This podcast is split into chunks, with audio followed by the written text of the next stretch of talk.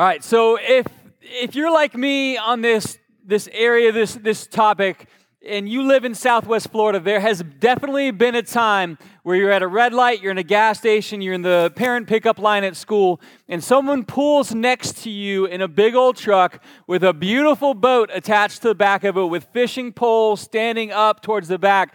And there's just this song that wants to come out of your mouth of like, why can't we be friends? Why can't we be friends? And like, I, I felt that compulsion because I'm a guy, I like to get out on the water, I like to fish. I grew up around fishing, I come from a commercial fishing family, and so I know what fishermen are like. I know what it's like to be out on the water. And if you aren't that type of person yet, when I talk about fishing, there's a couple things that I want you to understand. First of all, if you don't go fishing on accident, like it just doesn't really happen that way. If you're going fishing and you're serious about it, the night before is when your fishing trip starts, isn't it, fishermen? Right? Yeah, I mean, you got to make sure the reels are working properly. You got to make sure that the boat looks good. You got to make sure that you have any of the tackle you need. If there's any bait that you need, or you got to plan where you're going to get your bait in the morning. That the ga- the boat is all gassed up, and then the fishing day it starts long before the sun comes up. Like at least 5 a.m. We're getting the boat ready, getting it attached, getting out. We want to be at the boat ramp by sunup so that we can get the maximum amount of time spent fishing on the water. Because when you're out fishing, you will spend a good solid eight hours of preparation for that one little time where you might have a fish on the hook. Like you get five minutes of actual fishing in a full day of fishing is usually what it works out to. And somewhere the finances have to make sense of like, well, we're going to save so much money because all the fish that we catch, we're going to eat. And sure, we spent $50,000 on the boat. And sure, we spent $800 on the poles. And sure, we spent $400 on gas.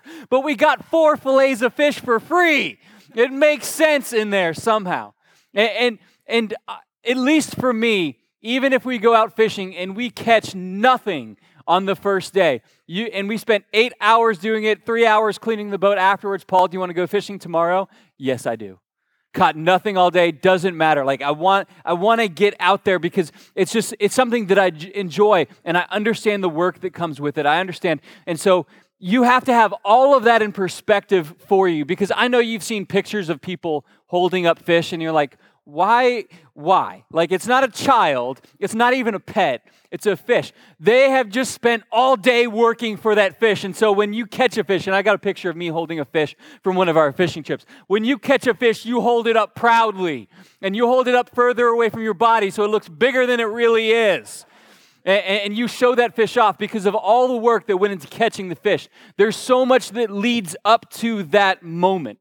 And there's so many maybe poor theological prayers that are prayed God, if you would just send me a fish, like just any fish, just don't let this day be wasted. There, there's something about fishing that connects so much in because when Jesus was looking and picking his disciples, there was something within that said, I want to I want to use the fishermen. Like that, that, that's part of who I want to use. And growing up in a commercial fishing family, I want to tell you, th- those men work hard. Th- those men are diligent. They, they get done what they need to get done. But when it comes to academics, Jesus probably could have done better.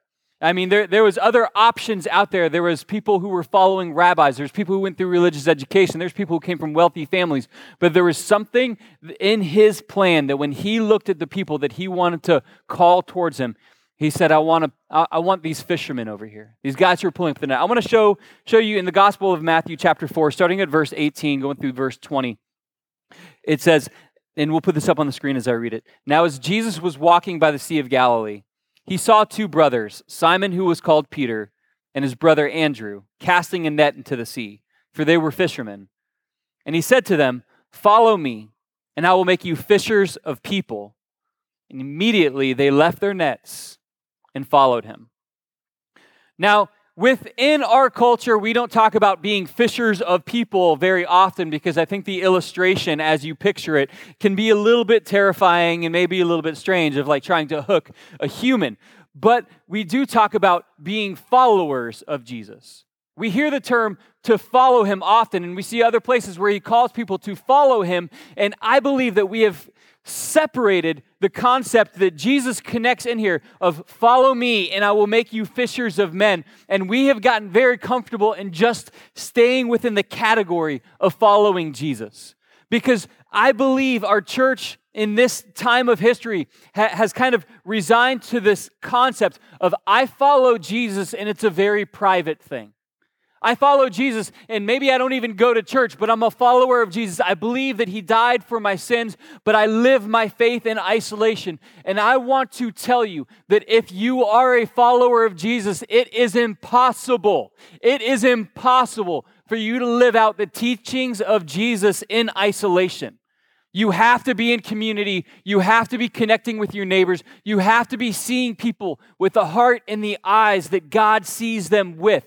People matter. You cannot live out love your neighbor without your neighbor, right? When Jesus teaches, whatever you do for the least of these, it's as if you did this unto me. That means we have to be connected to and caring for the least of those among us to look at the teachings of Jesus, it's going to continue to point us towards moving towards other people. And if you have bought into the lie that I will nurture my relationship with God through academic study of Scripture, but completely skip on the application of actually interacting with other people, you have bought into a false gospel and a false relationship with God.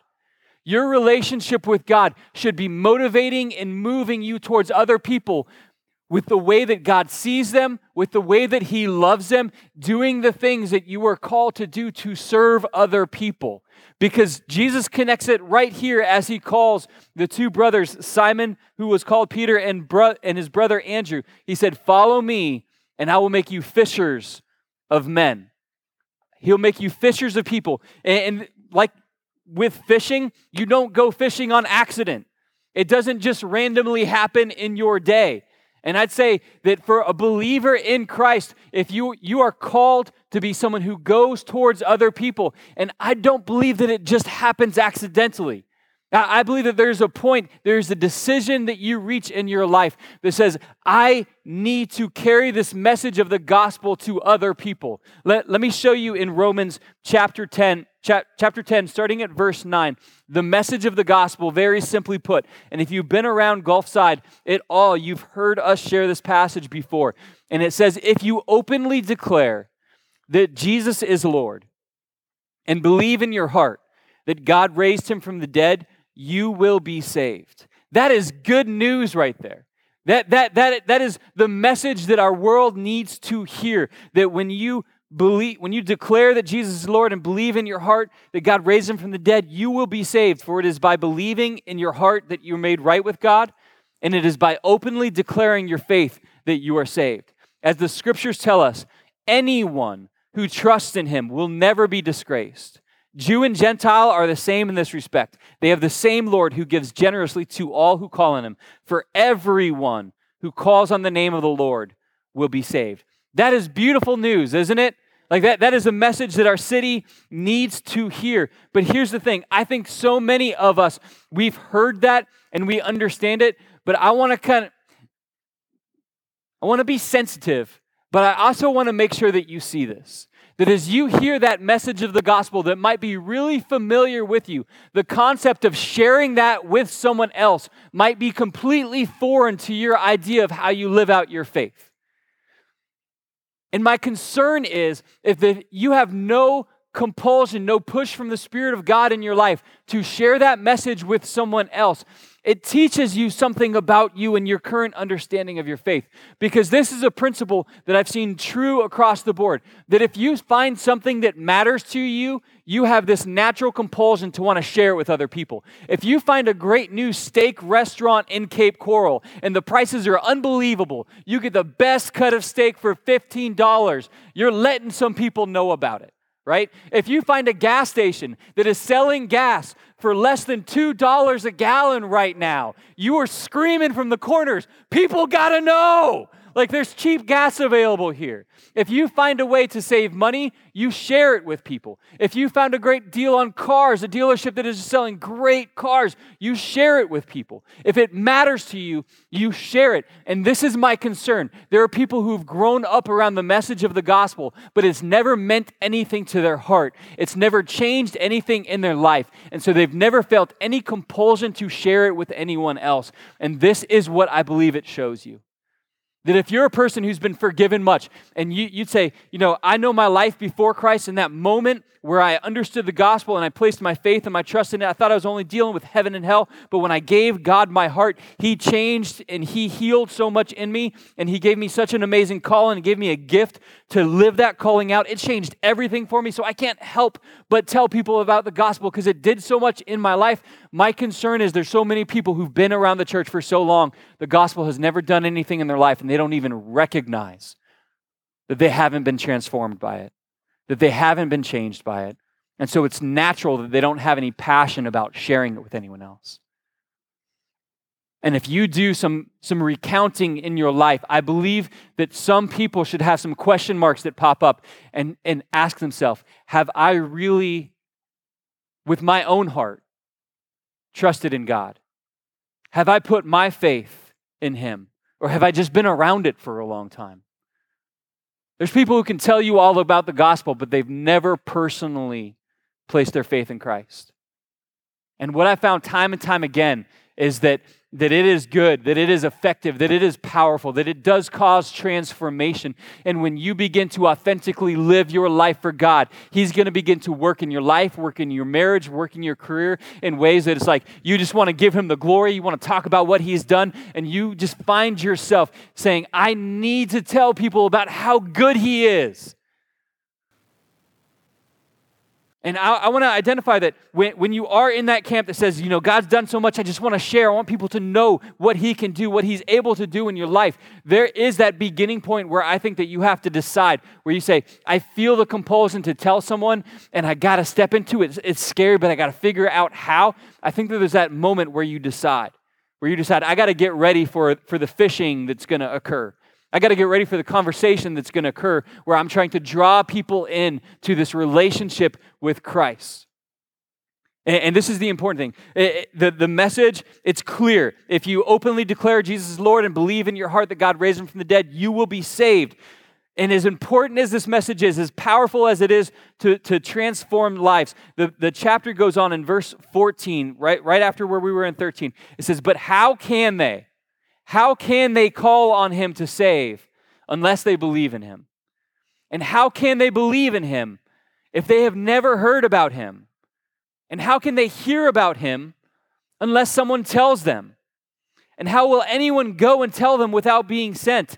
That is why the scriptures say, How beautiful are the feet of the messengers who bring good news. And so the question becomes, church, if this is the message, if there's no other name under heaven by which, by which men must be saved than Jesus Christ alone. If, it, if this is the message that transforms lives, if this is the, the message that transformed your life, then how could we possibly be a church that is not going into our city and bringing this message? How could we be a church that is looking at our opportunities with our neighbors and saying, ah, I got to carry in groceries. I don't have time to stop for them right now. Oh, the, the trash cans need to be put away. Oh, I got to walk the dog. Ah, I, I, I, I want to get to the coffee shop so I have some minutes to myself before my next meeting. I don't have time for them. We have to begin to look at these opportunities that we have as passing and as important as something that must be held onto.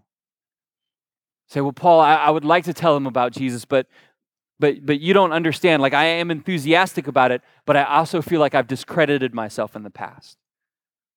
I, I've gone through a failed marriage. I'm having problems at work. There's been problems with addiction. And, and while I know that I should be telling about the gospel, I, I feel like I'm discredited from doing this. I want to tell you, first of all, when you look at the scope of Scripture, whenever God uses a man to accomplish his pur- purpose, he uses an imperfect man. He uses people who've made mistakes. The disciples, they are a great illustration for you because they messed up all the time, and Jesus never gave up on them, and He will never give up on you. He will continue to call you out of your comfort zone to live for Him. And I'm going to tell you if you want to break those addictions, break those chains, get out of those cycles of destructions you've been in, one of the best things you can do is begin to walk in obedience when He puts something on your heart. If he tells you to talk to your neighbor and you say, but my neighbor heard me and my, my wife or my husband yelling at each other last night, how can I tell them about church?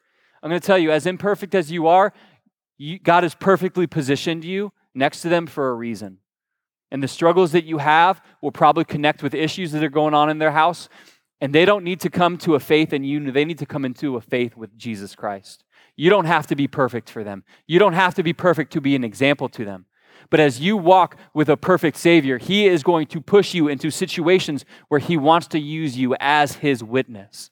And we have to grab a hold and respond to these. And so the feeling of like we discredit ourselves, Jesus is not hung up on your past. He, but He is, He is certain that his promises are going to come to fruition in your life. He has promised that he will call you. He has promised that he will equip you. He has promised that he will give you the gifts that you need to achieve the calling that he's put on your shoulders. And he is not concerned about what is behind, but he is concerned about what is ahead. And so stop allowing yourself to hit pause on pursuing the callings of God because what you feel like stops you from your past. One of the other objections that I think comes into our, our fears and our senses when we're trying to talk with someone about what God has done in our life is we say, Well, I don't know how to answer the questions. And when I tell them about God, they're going to ask me things about creation and about history and about how the Bible came together. And I feel like I don't have all the answers. And I want to tell you, you don't have to have all the answers. You are not called to be Jesus' attorney. You are called to be his witness, okay? And so you're going to tell your story of what God has done. You don't have to explain everything that has ever happened. You don't have to deal with the problem of good and evil in the world. You tell them what God has done in your life.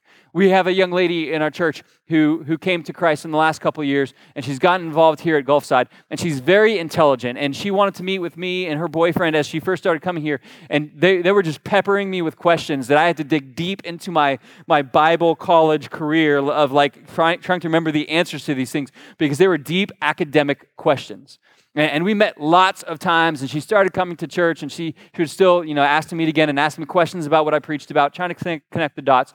And there was one Sunday, it was a Mother's Day Sunday, where, where she was here, and, and we talked after the service, and I was expecting, you know, another question that, that I, would have to, like, be, try to figure out the answer to, and, and said, you know, how was church? And she said, I could feel it. I could feel it on Sunday.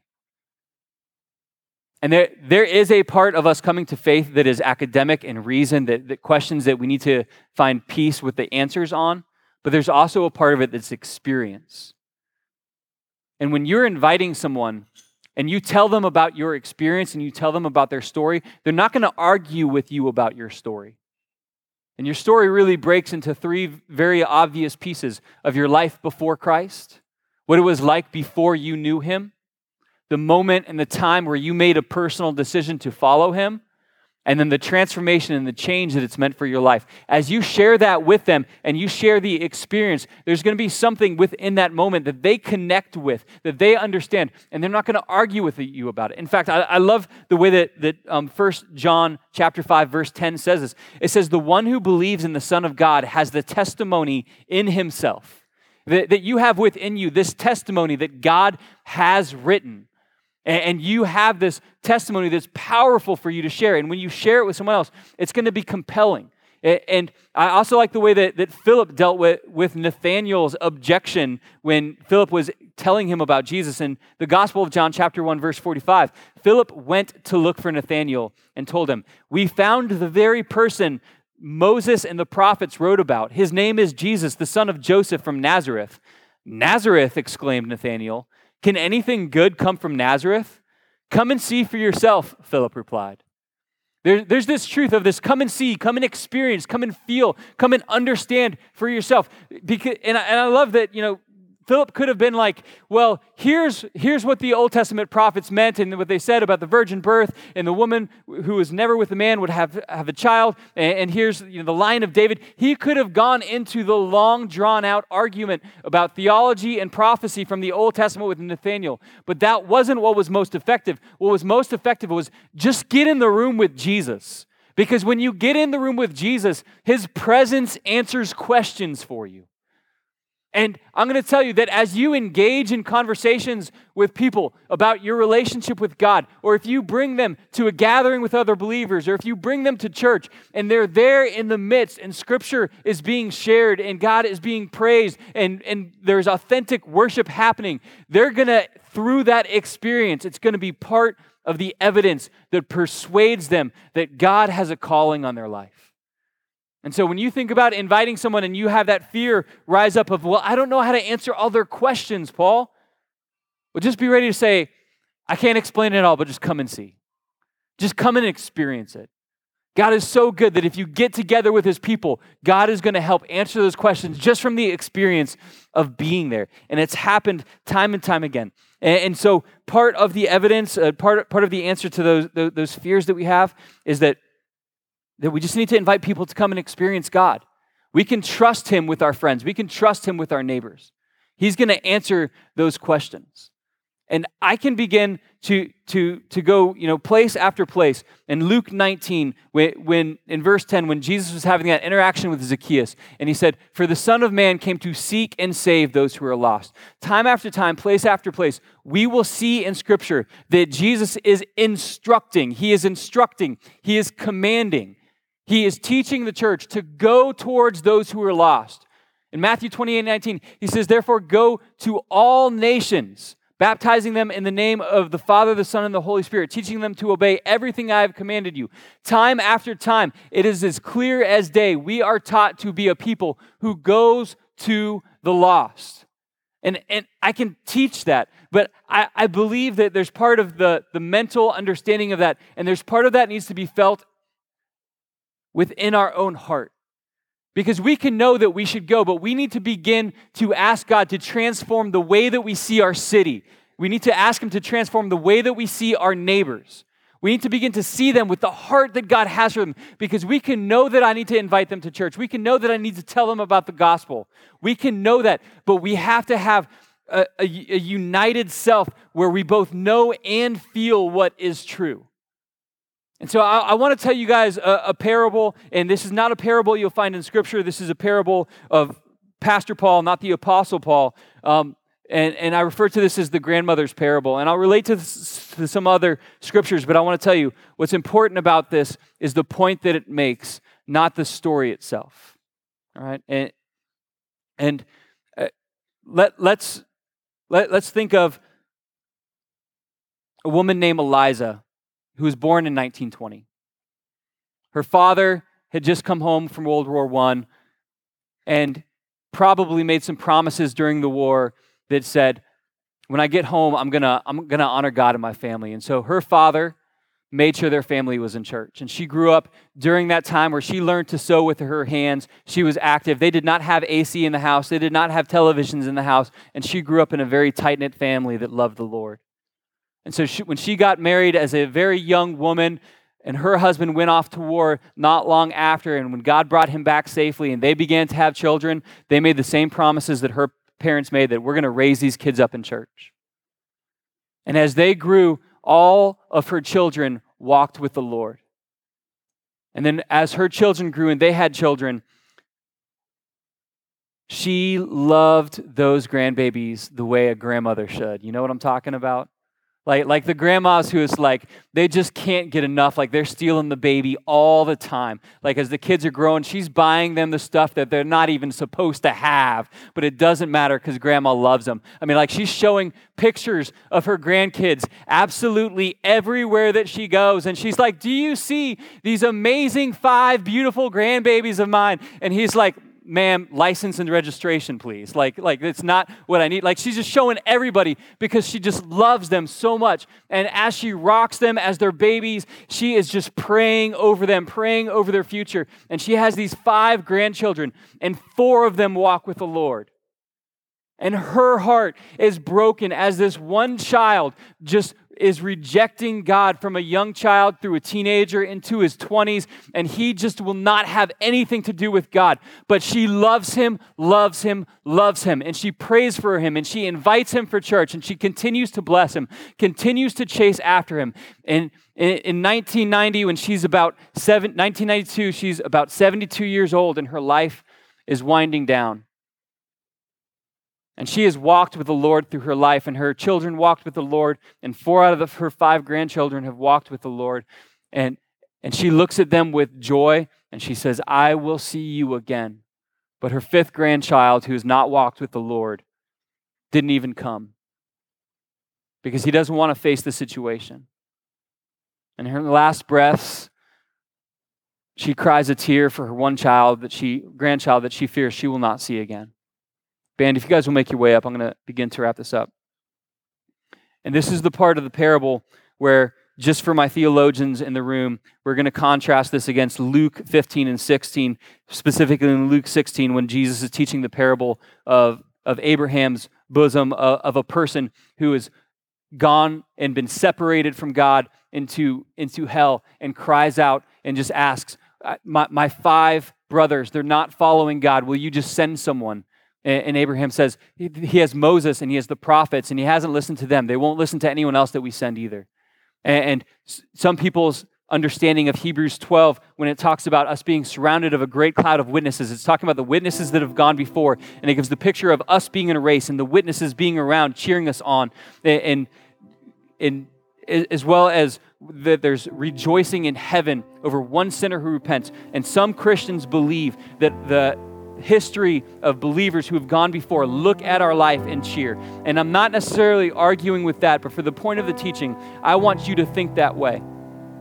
And so, Eliza in 1992, with one grandchild that she loves dearly, not following Jesus, she passes into complete healing, complete wholeness, complete celebration in her Savior's arms. And if she could look down at that grandchild that she so desperately wants to see know Jesus. She so desperately wants to see him in eternal life one day. And her opportunity to influence him has passed. But she looks at every believer who walks by his life and she is just dying. She's screaming if she could. Would you share the gospel with him? Would you invest your time in him? That is my grandbaby and he is lost and he needs your help. And God perfectly positioned. He gave you a passion for the house that you'd buy, the opportunity to buy it, and he placed you right next to him.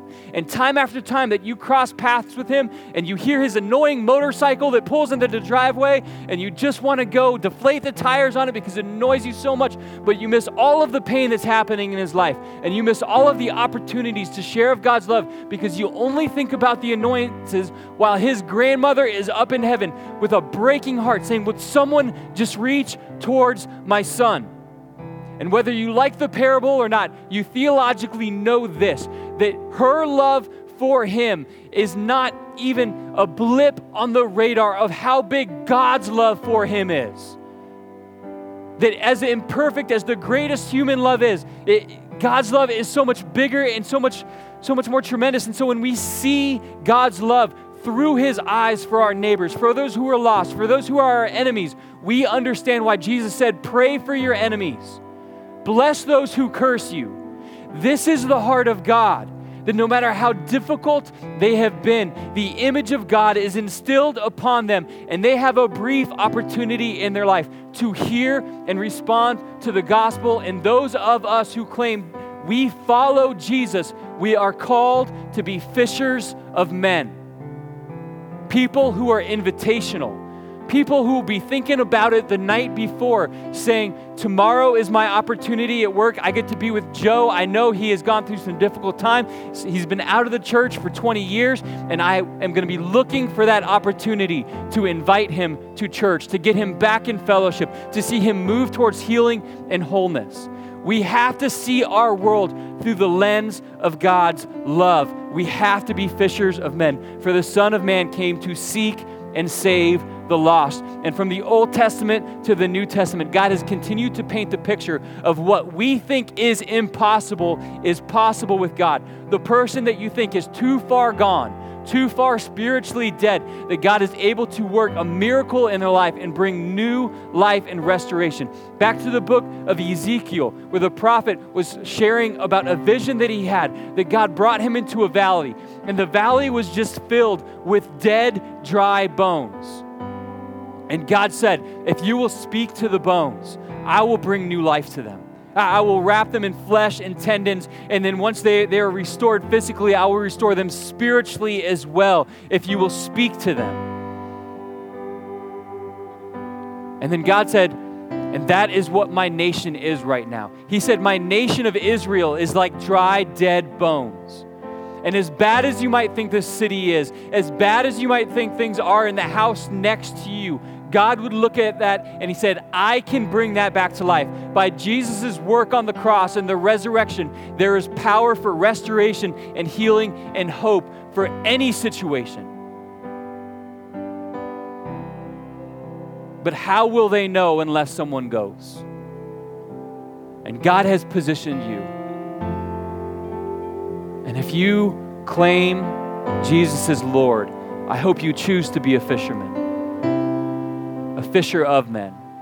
I, I, I hope that your heart is burdened. I hope that your eyes will be changed towards the people around you because we have this brief opportunity and we have this important calling.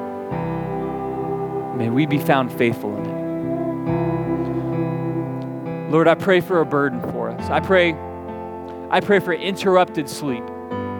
I pray for recognition of this passing time that we would look at our neighbors with the love and affection and care that you have for them, that we would forgive trespasses, that we would forgive offenses, that we would let them go, and we would no longer let those things be a hindrance for the sharing of your word and your love and your gospel.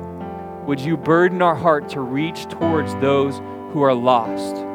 because someone once reached towards us and we have found no greater joy and no greater love than being invited into your family and into your presence. Thank you for the new life that comes to us in Jesus' name.